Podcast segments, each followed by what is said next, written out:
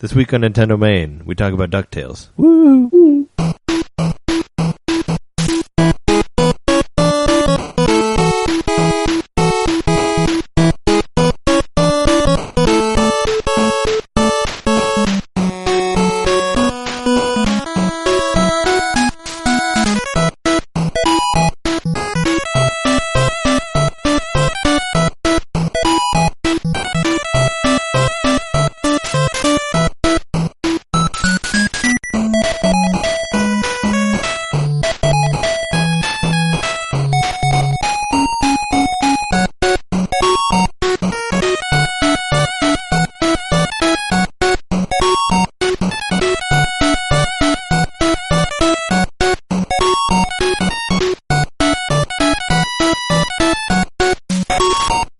This week on Nintendo Main, we turn 30. This is Nintendo Main Volume 30, Episode 30. Wow.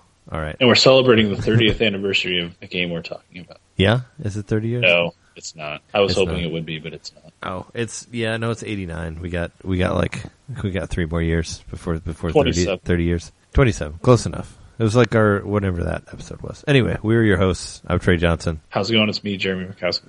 It's Jeremy Murkowski. What's up, man? We're here after the E3 news, back again to give you some more Nintendo news and other stuff. Yeah, there's a little bit of like trickle-down news that we didn't cover last week because a little bit more has been revealed about certain things. You know, one thing we did not report on, or did we? No, we did report on it last week. Before we get into the news, what have you been playing this week? Well, I've been playing DuckTales. Woo. But I've also been playing a little bit of Mystic Quest on Super Nintendo. I started playing Conker's Bad Fur Day. On 64? And then I started playing Crystallis on NES. I've been playing a lot of games. Oh, that's cool. Did you partake in any of the E3 sales from last week? Of the eShop? Yeah, I bought both of the Oracle games for DS. Oh, yeah, I bought those too. I bought the Oracle of Seasons and Ages, and I decided I just grabbed both of them because it was like $7 for both of them, or maybe less. I think it ended up being $6 something because they were both $3.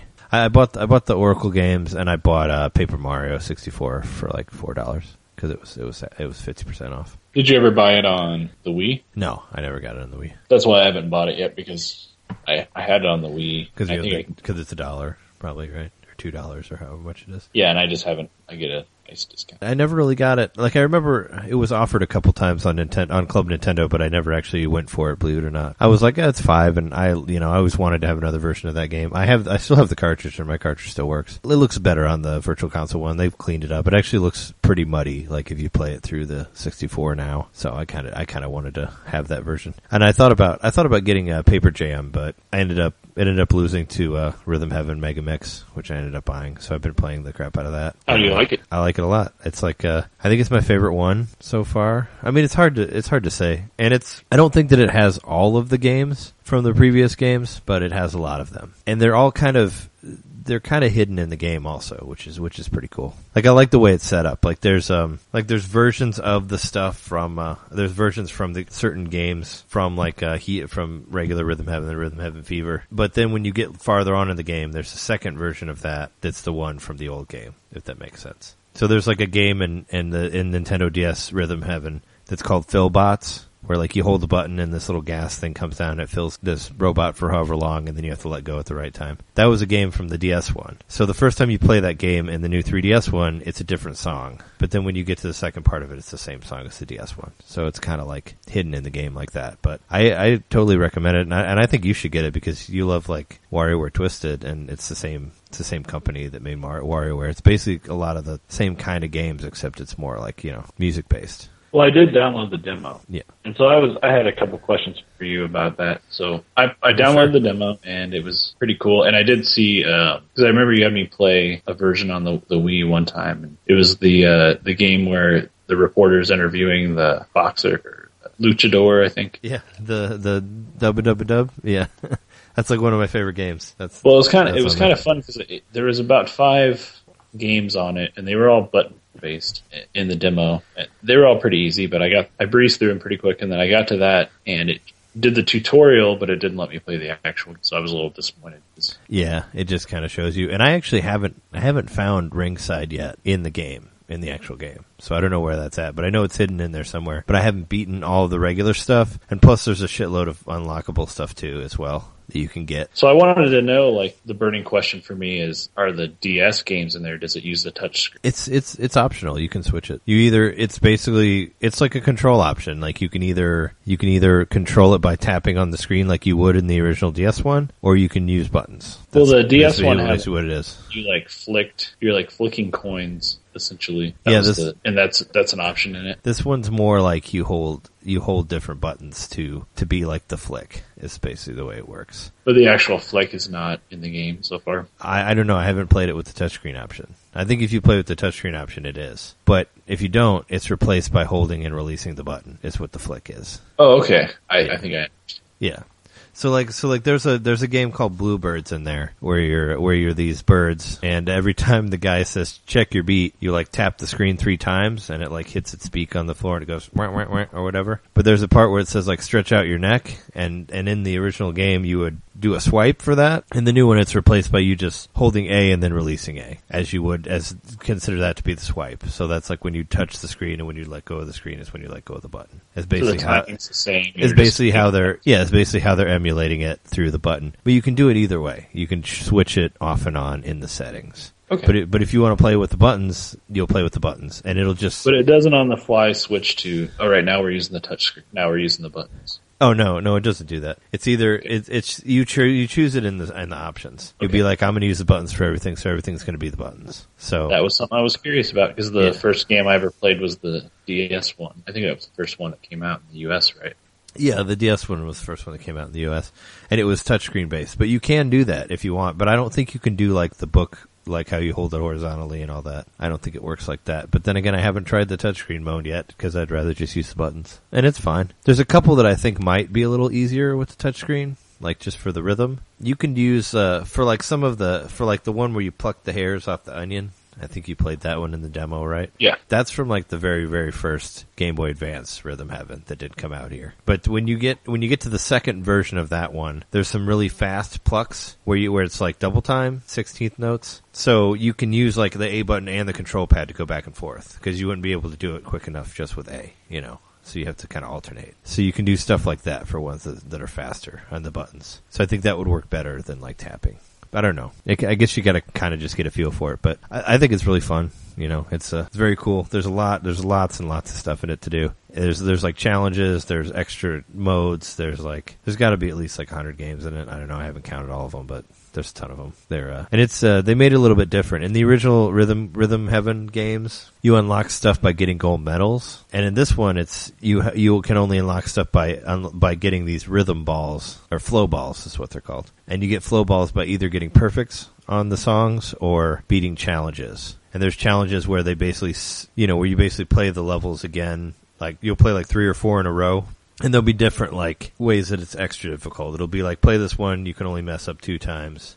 Or it'll be like, play this one, and it'll be like double time. Or the next one, or there's ones that are like, because there's like perfect hits where you hit the button at the right time, and then there's a little like rainbow explosion in the middle of the screen. There's ones where like you have to, where like the screen will get smaller, and eventually it'll get eaten by this monster that's behind the screen. So you have to hit as many perfects as you can to like keep it big and away from the monster, like stuff like that. There's like weird challenges in there that you have to complete to get flow balls, and with flow balls you can unlock more games and earn more flow balls to get like rhythm toys and stuff like that. So there's a lot of cool stuff in it. I did notice in the demo there were certain points where they said you have to catch these things when they pass. They would like pass on the bottom screen. You would have to get a perfect as they went by. Yeah, there's a challenge mode where there's like a window that says perfect on it, and yeah. It basically works the same way that the other Rhythm Heavens did, where like it would randomly choose a level for you to get perfect on, and then you get 3 chances to try it, and if you don't, then it'll go away for a while and it'll come back. I know in the Wii one, once you got golds on everything,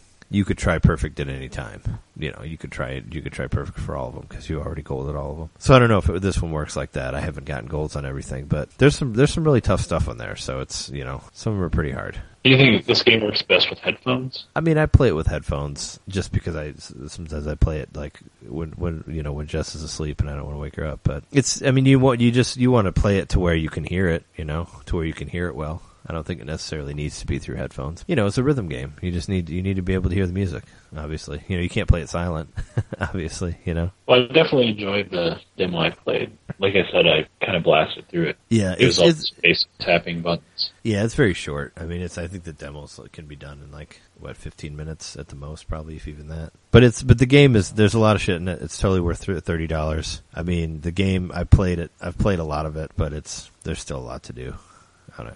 And it's like, it's, you know, it's kind of like Guitar Hero, but, you know, different, where it's all about like memorizing the songs, you know, and knowing the rhythms and, you know, that type of thing. And the soundtrack's great. There's a lot of, and what actually the coolest thing on it that I loved is in the options, you can change all of the songs to Japanese language if you want. So I did that, and all the songs are in Japanese, and it's great. And like the game is actually in English, like the instructions are English, but when you play the songs, they're in Japanese. So I thought that was amazing that I can do that. So I can just play everything, and it's, you know, in Japanese, which I was super psyched about that. It just changes the vocal tracks to Japanese. Yeah, it just changes the vocal tracks to the Japanese song. Cool. Which is what I always liked. Which I always like to hear. Like last week's episode, the intro I did was like the Japanese version of a song from the first game, from the DS game, which is also in this one as well. But I always like to hear the Japanese versions of all of them. But now I can just switch to Japanese and just listen to those versions. So it's cool. I dig it. You just have to kind of, because there's audio cues in the games, so you have to just kind of figure out what that cue is in Japanese and just listen for it. You know. I really like that song from WarioWare Twist, or the first WarioWare. The vocals in it. The one that sounds like a Japanese song? Yeah, it's like a, I don't know, it's like a lady singing all in Japanese. Yeah, I put it on one of the Wart radios, right? Yeah, it's pretty good. Yeah, it's Cat's Oriental Blues, I think that's what it's called. It's from like the Cat and Anna level. Okay. Yeah, I really like that. Yeah, there's a lot of great songs in this one. Well, at the end of the last one, the last episode that we recorded, the end song of that was from Mega Mix, the one with the Japanese guy kind of yodeling or whatever. Nice. That was the Sumo level, which has become like my favorite new game from this game. But yeah, it's cool. It's totally cool, and I think you should check it out. I think you'll like it, especially if you like WarioWare stuff. It feels a lot like that, you know, where you play the different stuff and unlock more stuff from it. You know, super over the top, super goofy, and it's just, you know, it's like WarioWare but weirder. But that's what I've been playing mostly is Rhythm Heaven. I mean, it's WarioWare. It's the like spiritual successor to it. I mean, WarioWare games come out occasionally. But... yeah, it's the same. I mean, it was the same company. It's the same guys who make the WarioWare games, make the Rhythm Heaven stuff. So you can tell, like, it's the same art style. It's just different characters. There's, like, some cameos. Like, I've seen Ashley in there a couple times from WarioWare. And from what I read online, there's actually a mode that you can unlock that's called Rhythmware, where you play through one of the rhythm games, but WarioWare characters are in it. So they do little ways to, like, reference the other stuff and put Easter eggs in there. So it's pretty cool. Well, the demo made me want to play more, so I'll probably get it eventually. Did you ever, I guess you didn't take the Splatoon plunge, right? You didn't go for the $40 discount price on that? No, I didn't. Yeah, I was wondering if you would. I mean, that is, like, probably as cheap as it's been thus far, but if you did, you could play Splatfest this weekend, which there's another one of those. What are the sides? Early birds versus night owls. That's what it is. I don't know. I don't feel like I don't even remember which one I played. I think it might have been like the hot dogs versus hamburgers, or no, pizzas versus hot dogs. I think I played that one. Or maybe it was the Transformers one. I don't know. Yeah. But on that note, we can go to the news, right? Since that's a news. Apparently Monolith is working on the new Zelda game. Monolith Soft. Yeah, a lot of people from the development team for the last Xenogears game, or Xenoblade rather. Xenoblade Chronicles X. Yeah, they hopped over to help on Zelda once they were done with that project. How's your progress going on that game? Xenoblade Chronicles X. Same spot I've been for about 6 months now. Yeah, I'm sure I mentioned it on here, but last time I was at my mom's house, she has like a 60-70 inch TV. It's like huge. So I played Xenoblade Chronicles X on it for like a few hours, and I was like, yeah, I still like this game. I don't know. It's still like in the back of my mind. I still just want to like get back into it and try to finish it. But yeah, it's all grind for me. I'll get there eventually. I still think about it. I still think about Xenoblade, and I'm like, man, I should play that again. But I have Tokyo Mirage Sessions on the horizon this Friday, which Polygon gave a 9.5. I read the review. It was very favorable to it. They said it was like very, you know, they said it was like hard to put down, and it was written well, and, you know, everything was pretty catchy, and they liked the characters, and they said it looks really good and all that. So I'm excited about that. As far as like, so you got it on pre-order? you said? Yeah, I pre-ordered the disc. There's actually a collector's edition for that, which is like $80, which I'm not going to get, but it's still cool. I like it. I think it's cool when they do stuff like that, you know. It has like an art book and a soundtrack and some other shit in there. And it uses Amiibo support, right? Tokyo Mirage Sessions? If it does, I haven't heard about it. It might for some. I don't remember. I haven't heard anything about it. If it does, I'll let you know. Well, our next week, I'm sure I'll have plenty to talk about for that game. Because you're supposed to get it on Friday. Yeah, and I reserved a copy of it because rare. It's going to be a rare game, I think. I mean, like a super quirky, like Japanese game like that is good to get a disc of, because it's. I feel like it's going to be limited release and it's going to be hard to find. That's why I reserved it, because I didn't think I'd be able to buy it if I didn't reserve it. Because stuff like that, they don't send a whole lot out of. Like Bravely Default, the first one, the 3DS game. Apparently, they sent out maybe 1-2 copies per store, and a lot of people were pissed off because they couldn't find them anywhere. I mean, I downloaded mine, but I don't know. For stuff like that, it's better to just get a physical copy because it might be worth something later. Yeah, I'm starting to wish I'd gotten the physical copy of Xenoblade. Oh yeah, I got a physical copy of that, but I just didn't have it. I didn't have any room in my system either for it because it's gigantic. And the same with like Tokyo Mirage Sessions, just 20 gigs, something like that. It's huge. I looked into downloading it. I'm I wonder how big it is. I'm oh yeah, it's gigantic. I might as well just get a disc. It's I don't have enough space for it anyway. I have 128 gig USB and I've filled that. So it's speaking of GameStop, did you see that GameStop was saying that, they were basically saying no to the rumor of, NX not having discs? Yeah, so they made a comment implying they would be reselling games. Yeah, they made some comment about I forget, somebody asked them about the whole no optical drive thing. And they also said if they only sold as much as Wii U, they'll still make money off of it, is what they said as well. So and they said they were excited to carry it, from what I read. So I don't know, more to that not being a thing. I mean, I think that's a cool idea, but how are you going to do the? How are you going to do the cartridges? Oh, they also made a comment about cartridges. That they said that cartridges would be easier for them if they did use those. Because they're easier to fix. Okay. They're easier to refurbish. So if somebody brought them a broken cartridge, they could still buy it and fix it. Whereas if they brought a broken disc, that's, it's a broken disc. So that might have hinted that maybe they are using cartridges. I don't know. Because they said that they were excited about what they were doing, and at the same time they said that if they were doing cartridges, it would be much more beneficial for them. So maybe that means that they're into it. But it's just more interesting stuff about that. Apparently some random dude, another random dude, claims that he knows information about NX. Says that it'll be super powerful, which is contrary to what Reggie said at E3. Apparently somebody asked him about what the specs for NX were, and he said that wasn't important. He said that they're not interested in PS4 and Xbox One's Red Ocean, is what he said, which is basically callback on the whole, we're in the Blue Ocean stuff that they said before. So I don't know if that means, hopefully it isn't less powerful, or, hopefully it isn't, because that would suck. But that's what he said. Some other guy, some dude who's not Reggie, said that it's as powerful, if not more powerful. And he also said that it'll be revealed at TGS, which, anybody could say that. So, more NX bullshit. Well, I mean, it wasn't at E3, so it's going to be at TGS, right? Well, that's the rumor. That's the rumor that they're going to... Well, they said that they were going to unveil it at a different event, is what they said. Is what Nintendo said. So people were thinking TGS because that's the next closest thing. And that would be in September. So, I don't know. We still got to wait, I guess. Well, that makes sense, too, because it's 6 months out. So the only part of, here's our holiday releases. Yeah, here's our holiday releases, and then here's what's happening in March. Exactly. March is when it's going to happen. Here's Paper Mario. Here you go. Maybe a surprise game. Yeah, I'm sure they got more stuff. Cooked up, maybe. I heard that the Federation Force has Amiibo support, so that's kind of cool, I guess. You can scan Samus and make your dude look like Samus, so you can pretend that you're playing a regular Metroid game that everybody wants so badly. You can do that. You're just really short and fat. Yeah, the chibiness of the game is kind of sucks. I think that's another gripe, I guess, that people are getting into about it, is that the art style is not really what they want. But I still think it'll be a fun game. I think it'll be interesting, and I'm still totally. Metroid's never been a cutesy game.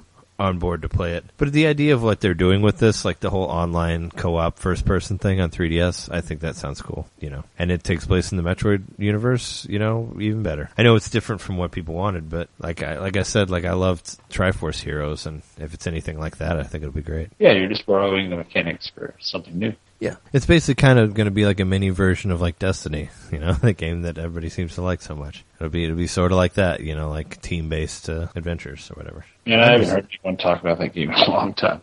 About Destiny? Yeah.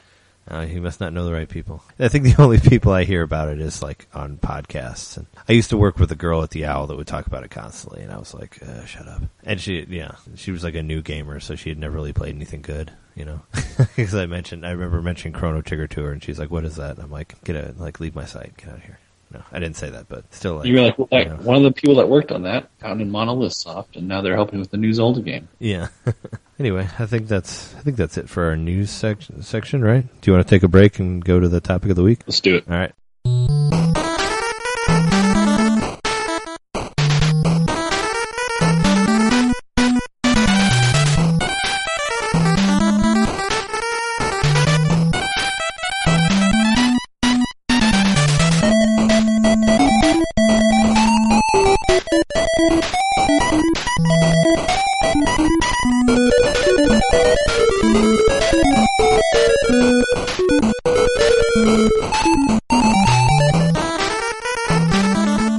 So DuckTales.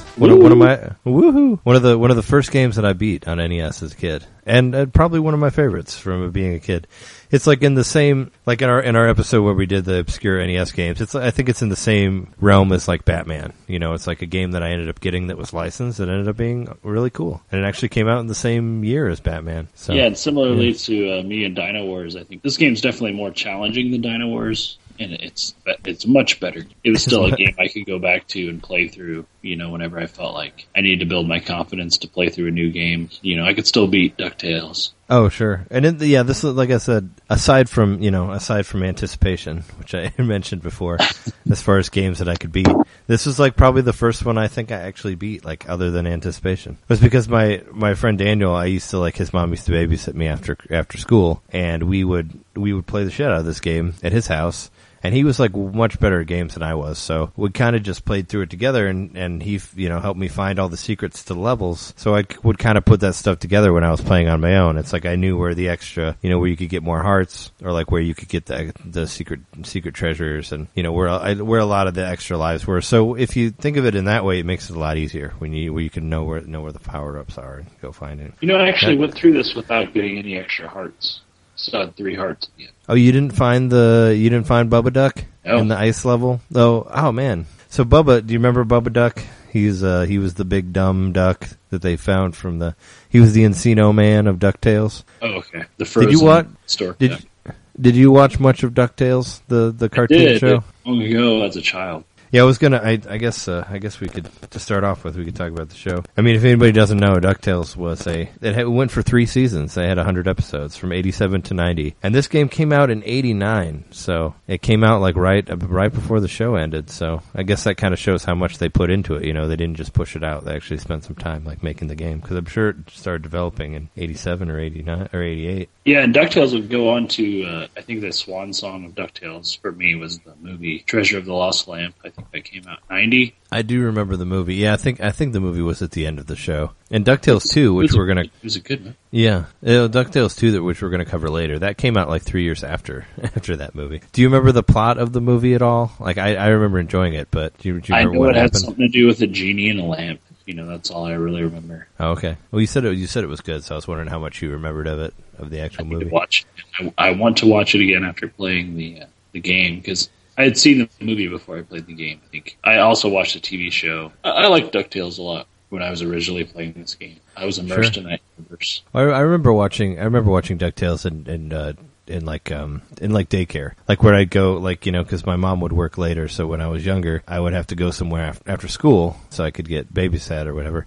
And there were like daycare places that you would go to where there were a bunch of kids. And I remember watching where we had like a DuckTales time, you know, after school where we'd watch, you know, we watch whatever. And I remember doing that. I remember watching that. I remember renting this game, and then I think I got it as a present later. But it was probably another one that Nintendo Power swayed on me because it was on the front cover, which I actually found my old Nintendo Power with DuckTales on it. So I read through it just to look at some of like the names of the characters and just like some of the hints that they have. There's a couple maps in here, but as I was looking through this magazine, there's like absolutely no reviews of anything in this Nintendo Power. It's just basically maps and previews to other stuff. And there's like no reason for them to review their own stuff. They were just promoting it. But they did at one point. Like I know, like I remember in the Super Nintendo era, they did like review games where it would be like, well, they would say like have like a positive and a negative, which I mentioned in another episode. And I think towards the 64 times, they did actually start putting numbers on things. But I guess in the NES day, internet age. Yeah, but I guess in the NES days, it was just, well, I mean, it was basically, Nintendo Power in itself was just basically an advertisement for Nintendo, but there's like I was reading through it before we started this, and there's like a section, there's like a whole like 5-page section just explaining to you what the Game Boy is in here, which is hilarious, because this was like right on the cusp of the release of the Game Boy. Wasn't the Game Boy 89? Yeah, it was. Yeah. Holiday 89. So there's five pages in here explaining to you that the Game Boy is a miniature NES. In case you didn't know. Well, in 1989, nobody had seen a portable system before, so this shit's blowing their minds. But yeah, it's just there was a DuckTales game for Game Boy that came out here. There was two of them. Apparently, DuckTales 2 on Game Boy outsold DuckTales 2 on NES. So there you go. Because the DuckTales 2 came out with the Super Nintendo being out, you know, when people were not interested anymore. I just think it's funny that it's, yeah. Extremely rare game to find. Yeah, I saw it on eBay for like $200 for DuckTales 2. But I did find DuckTales 1 for like $19, no shipping, so that's not that bad, free shipping. But yeah, DuckTales, made by the same people as Mega Man. Like Keiji Inafune is on the credits for this, which is pretty awesome. It used the same engine. Yeah, pretty much. The Mega Man engine to a point. Well, it has like, you know, the non-linear where you can pick the different levels and like the boss at the end of the levels, but you don't get power-ups. But yeah, it does feel very much like a Mega Man game. The way minus the shooting into each other, it's very Mega Man, and then like the ropes and all that stuff. I mean, yeah, it feels like a Mega Man game. But when it came out, I wasn't really playing Mega Man, so it kind of didn't feel like it until later, until I figured out what Mega Man was, and I was like, oh. Also, the guy who produced it, who was the producer on this, Takuro Fujiwara, he created Ghosts and Goblins. Also, that's pretty cool. They had him on there as well. Another fantastic side scroller, really hard. But. Yeah, if you like torture, that's good. I got really close. I got pretty far in the Super Nintendo one, like playing it on the Wii Virtual Console, a Super Ghouls and Ghosts or Ghosts and Goblins, whatever it was. And I forget how far I got on that, but yeah, that is an insane game. It's a lot of fun, but it's hard. It's rough, yeah. It's really rough. Well, on that one you have super moves too, though, which is pretty cool. You can charge your shots when you get the gold armor, which I thought was interesting. That's a game we could return to on this show if you wanted to, or just that series as a whole. But this game is not like that. This game's a lot more accessible, and I think it still it holds up well in the modern era. Yeah, I think it still plays really well. I think it looks really well. Soundtrack is great. Like the song from the Moon is still like mentioned on multiple things. Like it's probably one of my favorite NES songs. I mean, I think it's fantastic. The whole like the pogo jumping thing, that was new. You know, you'd never seen that before. That was interesting. I remember playing it for the first time and finding it weird that you had to figure out like this way to kill the enemies instead of just like jumping on them like you would in Mario. You know, where you basically had to jump and hold B and down. And I figured this out on my own somehow playing the game as a kid. That's how we played it too. Yeah, we didn't have any sort of. We just bought the game. I think we bought it at the pawn shop for $10, and we liked DuckTales, so we bought it. Yeah, and we were playing it for hours, maybe not hours, quite a while before we discovered. Oh, hit down and B, and you bounce. Yeah, totally. It's a, you know, it's just weird though, just that, you know, that's in there, and it's kind of complex in its own way. Did you notice that they made that move a little bit easier in the second one, where all you do is hit B in the air and you don't have to hit down? No, I didn't even notice because I was still hitting down. Yeah, they changed it. It did seem like it was a little easier to do the re-switch on and off. Yeah, they changed it to where you don't have to press down. like to make it do it in the second one. But so when I was a kid, I remember trying to jump on the bunnies in the Himalayas level. I tried to jump on them without the pogo, and I remember getting hit. And then you try to do the pogo, and then you sink into the, and then you get stuck in the snow. So I remember, I think that was probably maybe the first level I played on there. I just remember playing through it being like, "What? This is weird. What is this stuff?" But I eventually figured it out. I don't know why, but we always played through the Transylvania level first. Like, I know you can play through them in order now, but for some reason, like the way we played it, we decided that was the best way to do it was to start with Transylvania. So oh, sure. That was the first level I beat, and then I would play the Amazon after that. Dude, the Amazon is a bitch.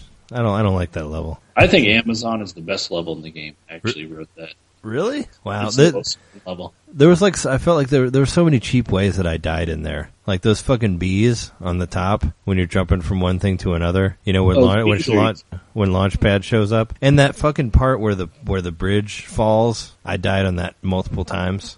You just have to pogo over that. I know you do, but there were a couple times where I got hit by a bee at a certain point and it didn't quite work right. And I'm just saying, I fucked up on the Amazon a lot. Like that, the Amazon level became like the bane of my existence on this game for this particular playthrough that I did before this episode. So yeah, that one kind of became my least favorite, but, you know, to each his own. One thing I did figure out about this level, like, there's a spot where you get up to where Launchpad is in the Amazon, and then you're running right, and those guys show up and throw spears. You want to get a guy running from the left, he'll throw the spear, and then he keeps running to the right, and then you don't have to worry about the spear guys anymore. You just follow him. As long as you keep him on the screen, another one won't spawn. So, like, it's super easy. Yeah, you can do that. You do the same thing with the bee. If you're good enough, you can get the bee to come from the right side and follow you, like, when you get on the plane so the other bee won't come up and kill you. Yep. Because the bee, like, always attacks you, like, while you're connected to the gyrocopter thing. But what I found is, like, when the gyrocopter goes to its highest, just jump there and then come down on your pogo and you'll hit that bee every time. That's what I did with that bee that comes from the left. And that made it a lot easier. There's also a shortcut to the last guy in the Amazon where you can completely skip all that stuff with those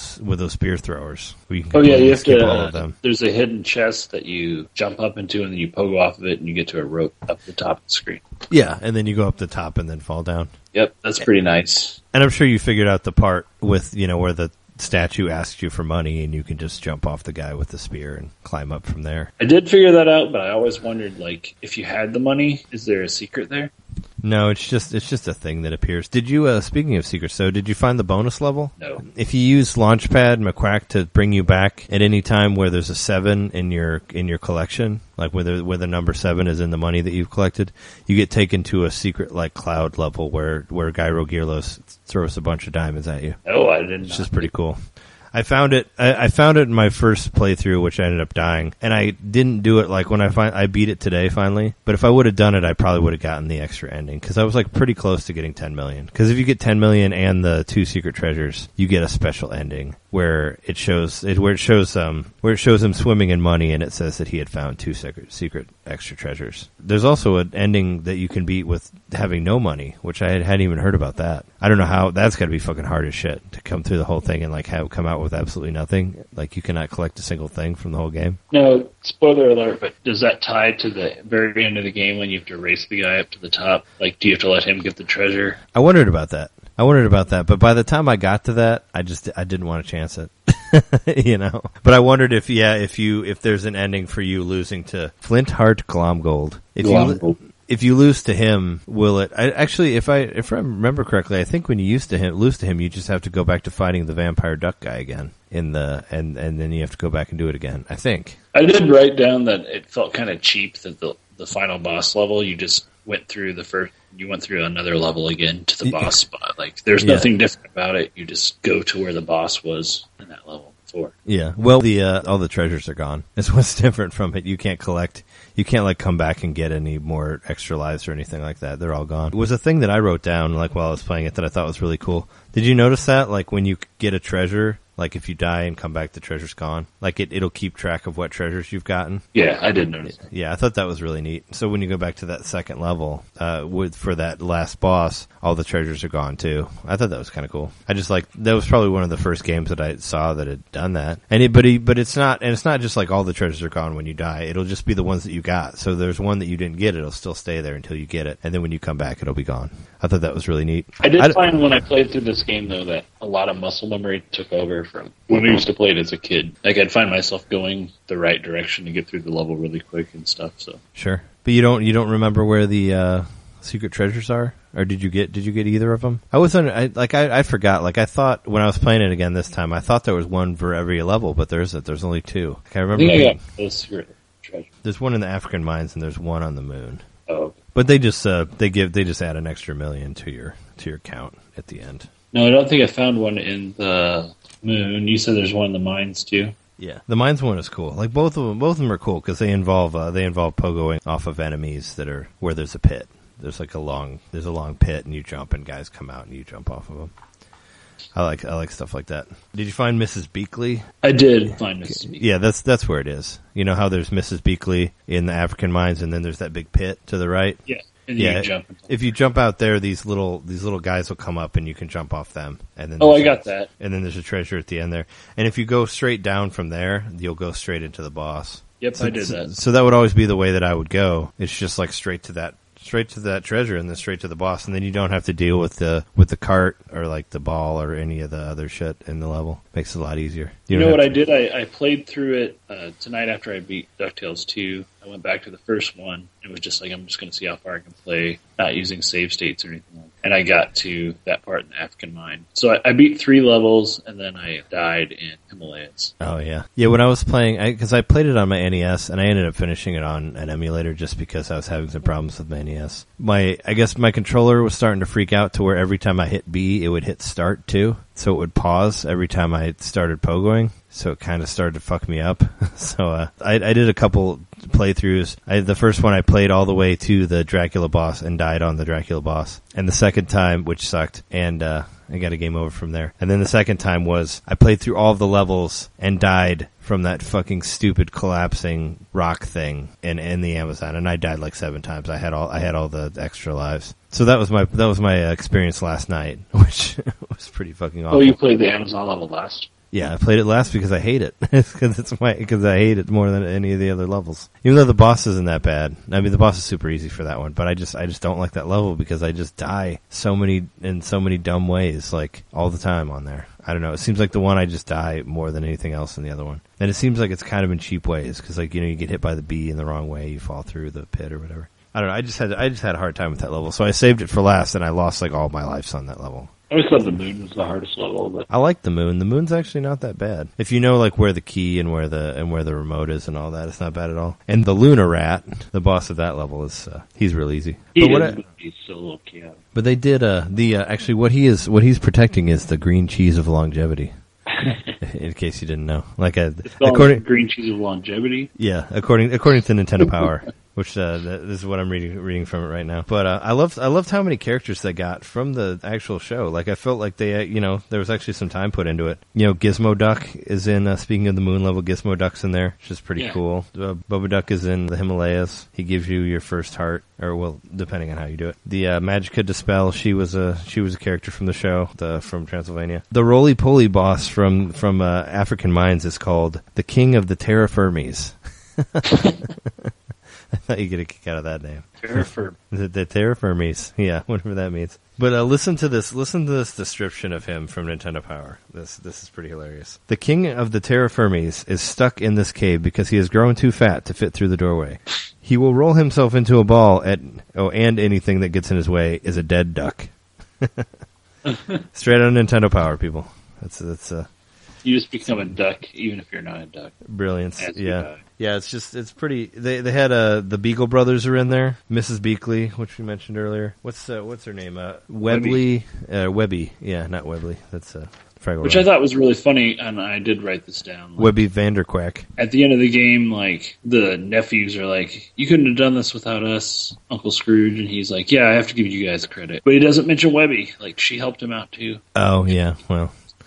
Fuck her. She's not like given any credit. She was added to the show. She wasn't in the original DuckTales comic book. She was added for appeal for females. Oh well, I mean, she still gave out advice. I'm not saying she's a lesser character. I'm just saying that's why they put her in there. Why they put her in there originally was in hopes to get more female fans of the show. She was written for the TV show. You know, she should have been credited at the end. I don't know why not. Because she told you where the other ones were hid, like in the Transylvania one, which I think is funny because in the Transylvania, like I never save Huey ever. You know, where she's like, go save Huey. I'm like, you don't need to. There's no reason to. There's no reason to. Yeah, you can just go to the boss. So I never do it.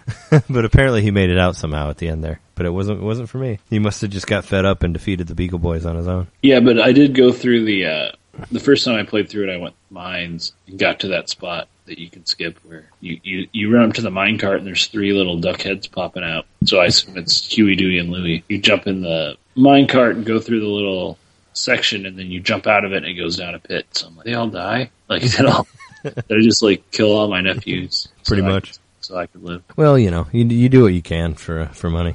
But they show up in later levels, so I guess they were fine. Which makes, you know, why does Scrooge die? Why do they get to live? Why can't he just go pit? Well, maybe they had extra dolls of them, you know, since he collects the Scrooge dolls or represent his lives. That's how you get extra lives or Scrooge dolls. So maybe they have Huey, Dewey, and Louie dolls. But yeah, I don't know. Yeah, that is a pretty messed up part where he like just kind of kicks him off into the pit, and he's like, you know, see you later. But I will say, like, all the bosses are really easy. Yeah, they're pretty easy. I have a hard time with Magica De Spell. She can be kind of shitty. I mean, I know how to beat her, but I just have to like. After you bounce off her, you have to go the direction she's not facing, the opposite direction she's facing, and then her shit won't hit you.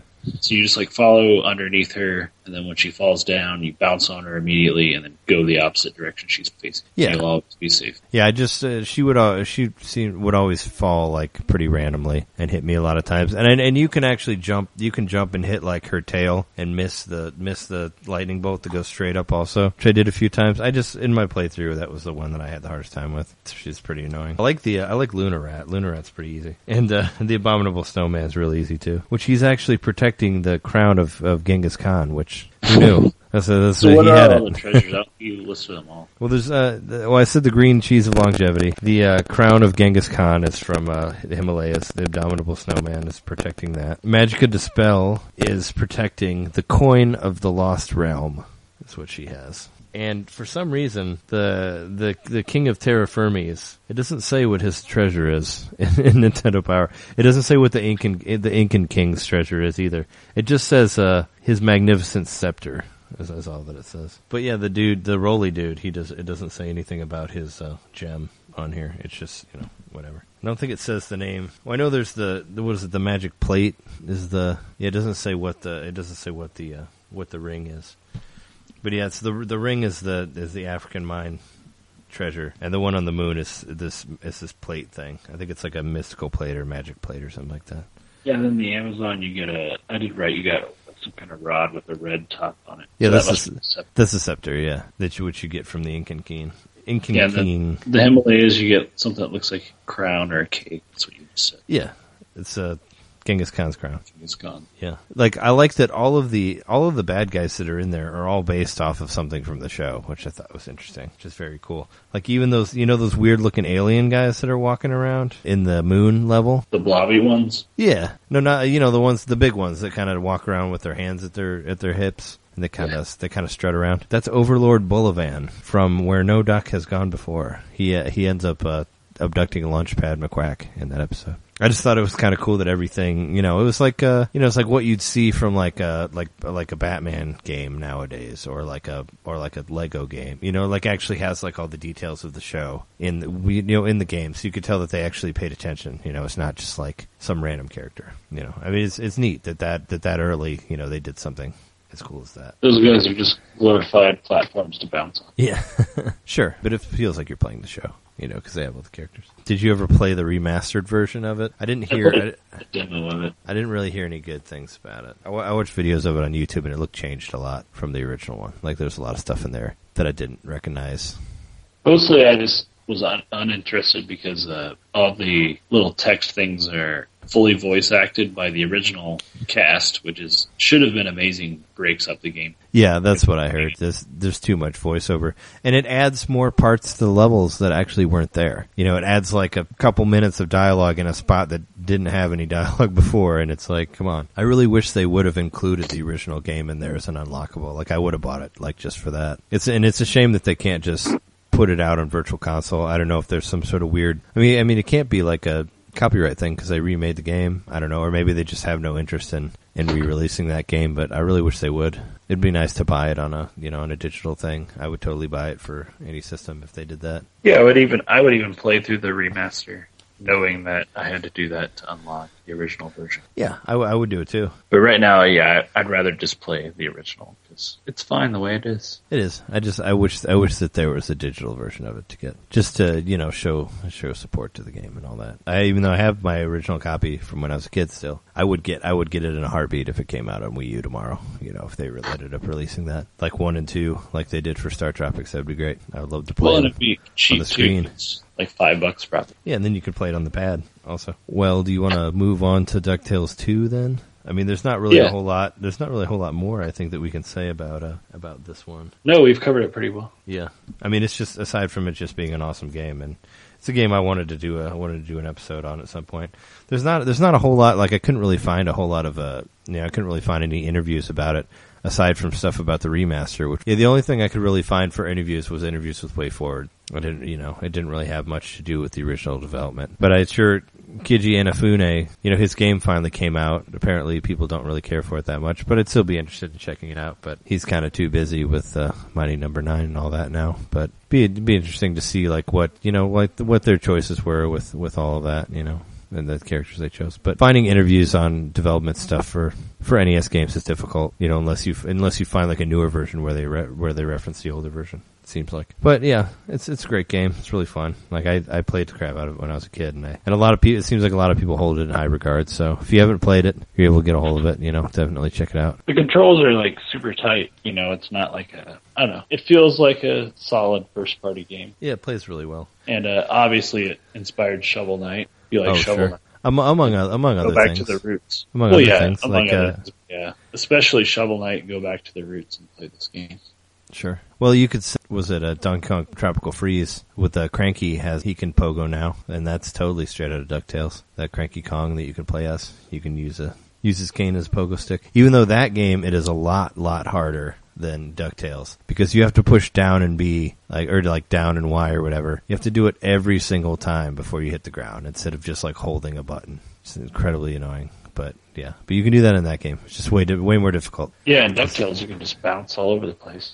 But DuckTales, all you have to do is hold B after you hit B and down, and you can just move around with that. Whereas like the other one, you have to push down and B every single time, which is missed opportunity, I think. Or this is the wrong way. They shouldn't have done it that way. I would have used Cranky more if you controlled more like Scrooge. But anyway.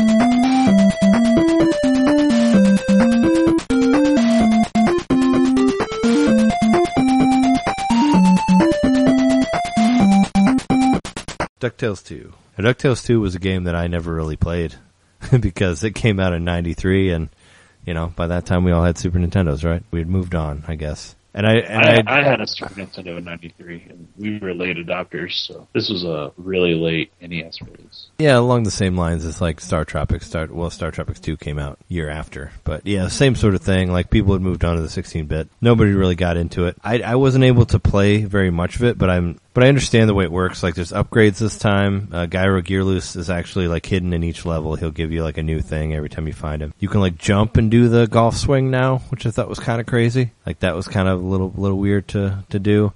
But you can like interact with stuff now by pulling on it with your cane, which is pretty cool. Like I watched the ship level where you'd like make the cannons go and all that. I thought that was neat. So it's like there's a really cool spot in one level where you move a treasure chest by hopping to the opposite side to like control it as it moves. You like switch sides to pull the switch. Oh sure. One of my favorite things was the raft. with the gyro raft, because you like smack that box into the water and it turns into a raft, and then you stand on the raft and then you hit the wall with your cane and it knocks the raft to the other way. I thought that was really neat. You know, yeah, and then they add some cool puzzles where you have to get the raft moving, and then you're jumping on platforms above it as it goes, which reminded me of Donkey Kong Country, some of the like minecart levels. Or not the minecart levels, in the first Donkey Kong Country there was some levels where there were moving platforms, and you would set them in motion, then you would race them as they moved to hop on them past obstacles. Yeah, and that's kind of how the raft works. Later. Yeah, definitely. So it's kind of cool because without the raft, you're fucked. Like if you don't get it moving and then you try to jump, nothing's going to happen. You have to get that going underneath you so it completes the platforming section. So it's there's a lot more like tight platforming in the second one. I played all the way through this. I did use save states because I don't own the actual game. It's extreme. Sure. What are the bosses like in the second one? I didn't get to play any of them. They're just as easy, if not easy. Just as easy. That flame guy from the was it the Niagara Falls or whatever that first level is? He looked tough. I mean, I watched like some playthrough stuff on YouTube. He looked kind of difficult just because of the way he moved, but I never actually got to him. I didn't have much trouble with any of the bosses. Like once I found out their patterns, I had save states on my side, so that helped. Did you find the pieces of the map? I got 3 pieces of the map, I think, out of 5. Oh, okay. Because they instead of like doing like the secret treasures, they actually have like a secret thing in each level, and if you find all of them, I guess there's another level that you get from that. I think I got the not the worst ending, but I got one of the worst endings because there's several endings.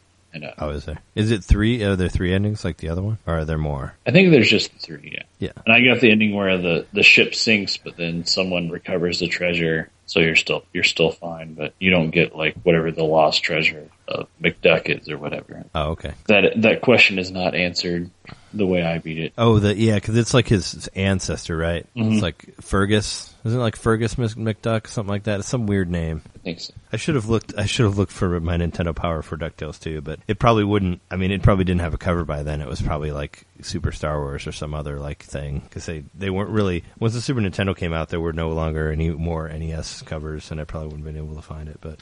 I'm sure it's in the back somewhere where they mentioned it at one point. But I think it's the same rival. It is definitely Fergus McDuck, and I think it's the same rival from the last game, Flintheart Glomgold. Yeah, Flintheart Glomgold. Well, he is the bad guy. Do you fight him at the end? Like, who's the final boss of this? You don't fight him. You fight the version I played, so I don't know. Maybe the final boss is him. But I end up fighting the D-1000, a shape-shifting robot. Are there different bosses depending on whether you find the map or not, or all of the map? As far as I know, I mean, I just played through it this way, but yeah, I'm not seeing. There is the 6th stage you unlock by getting every piece of the map, and I don't know if there's a different boss. It doesn't say on this page. That's something for our viewers to do, or our listeners to do, if they play this game. Play it and send us an email at nintendomain.podcast@gmail.com. Let us know.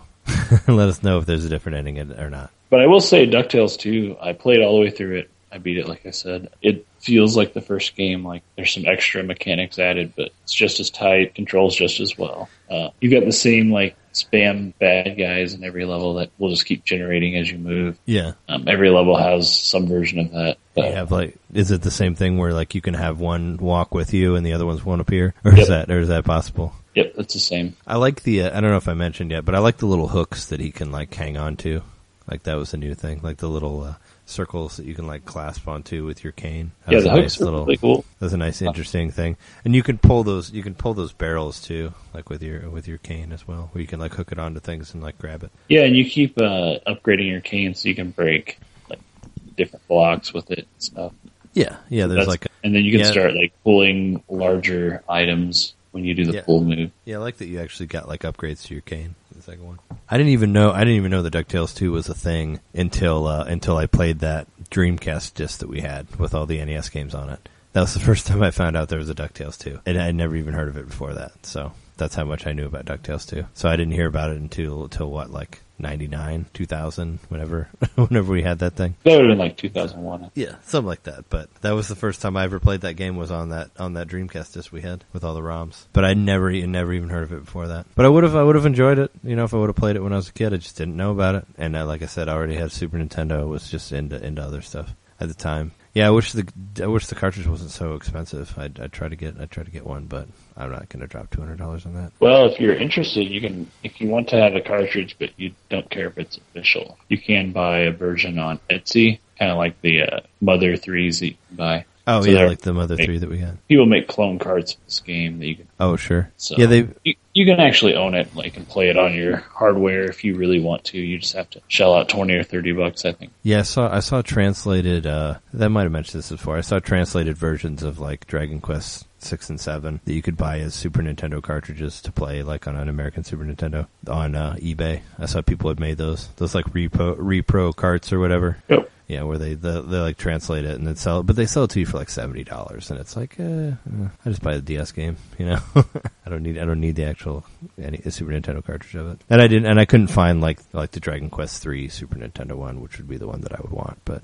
Well, I think this is one of those titles that's a strong, proponent for those repro cartridges, because you don't want to spend like $300 for this game, or $200 or whatever it is. If you want an original, if you want to play it on your like source hardware, just get the repro. It's going to be the same thing, just not. I guess it's not as collectible. Yeah, it's just kind of like. It's like a reprint, I guess, but not from the company. I mean, it doesn't really matter. Like, if you give like $200 to a collector, it's not really giving anything to the company anymore. Plus, all those guys don't even work for Capcom anymore. Like the guy who created Ghosts and Goblins, like he shortly disappeared from there to start Taito. So, like right after that game came out, and like I said, Keiji Inafune, he's making those millions off of Mighty Number 9. So.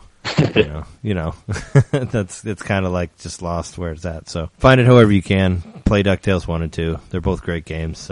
We fully recommend them, and they're great classic games. And if you haven't played either of them, totally do it. If you like Mega Man, you like Shovel Knight, they're totally very much like both those games. But I would say even more accessible than Mega Man games. They're a lot more forgiving. Yeah, for sure. Well, Mega Man's tough. I've only beat a couple of those, but I wouldn't have beat those when I was a kid. Shovel Knight's a fairly forgiving game, but it's a more modern game. So this one's a nice roots game to check. And Shovel Knight, you can also kind of gauge your difficulty on it. Like there's stuff that you can do that'll make it more difficult if you want to go that route. Like destroying your checkpoints, which I thought was really cool. But yeah, I think is there anything else to say about DuckTales? Like I said, there's not a whole lot of information about it. It's just something I want to do an episode about because DuckTales is a great game and it was a good show. And it was a good movie. And a good movie, which I should watch sometime.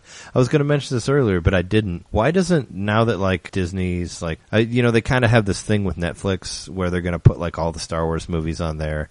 And they're going to put, like, all the Marvel movies on there. I don't know if you read that or not. Why don't they just put, like, all the old fucking Disney cartoons on there? Is that, like... Are they still making money off? I mean, I don't think there's any, like, are there DVD versions of DuckTales that they're still making money off of? I kind of wish they had some sort of streaming service where they'd, like, re-release, like, DuckTales and, like, Tailspin and, like, Chip and Dale's and, like, all the stuff that we grew up watching. It'd be really cool to watch that again on a streaming service. I'm surprised they don't like go to Netflix on that, but maybe they will in the future. But it doesn't seem like they seem to care much now. It used to be like a Disney Channel kind of thing, like maybe its own subset of channels. But they, like I said, they just made like a partnership thing with Netflix where they're going to put like the Marvel movies and the Star Wars movies on there. So why don't they just put their cartoons on there too? That's what I'm saying. Like if they're gonna do the other shit, just. Go with it. I mean, I don't think they're going to lose a whole lot of money if they put fucking the three seasons of DuckTales and the DuckTales movie on Netflix. I'm just saying, Disney, do it. It'd be great. We'd all watch it. Disney. I mean, I'm sure there'd be a lot of people that would watch DuckTales if they put it on Netflix. Just, go for it. And I think that's that then, right? Yeah, like I said, you're good for DuckTales? All right, well, that's been our episode 30. Not ponytails or cottontails, but DuckTales. That's right. It's a good song. So, yeah. So, enjoy time in Duckburg, and we'll see you next week. See you later.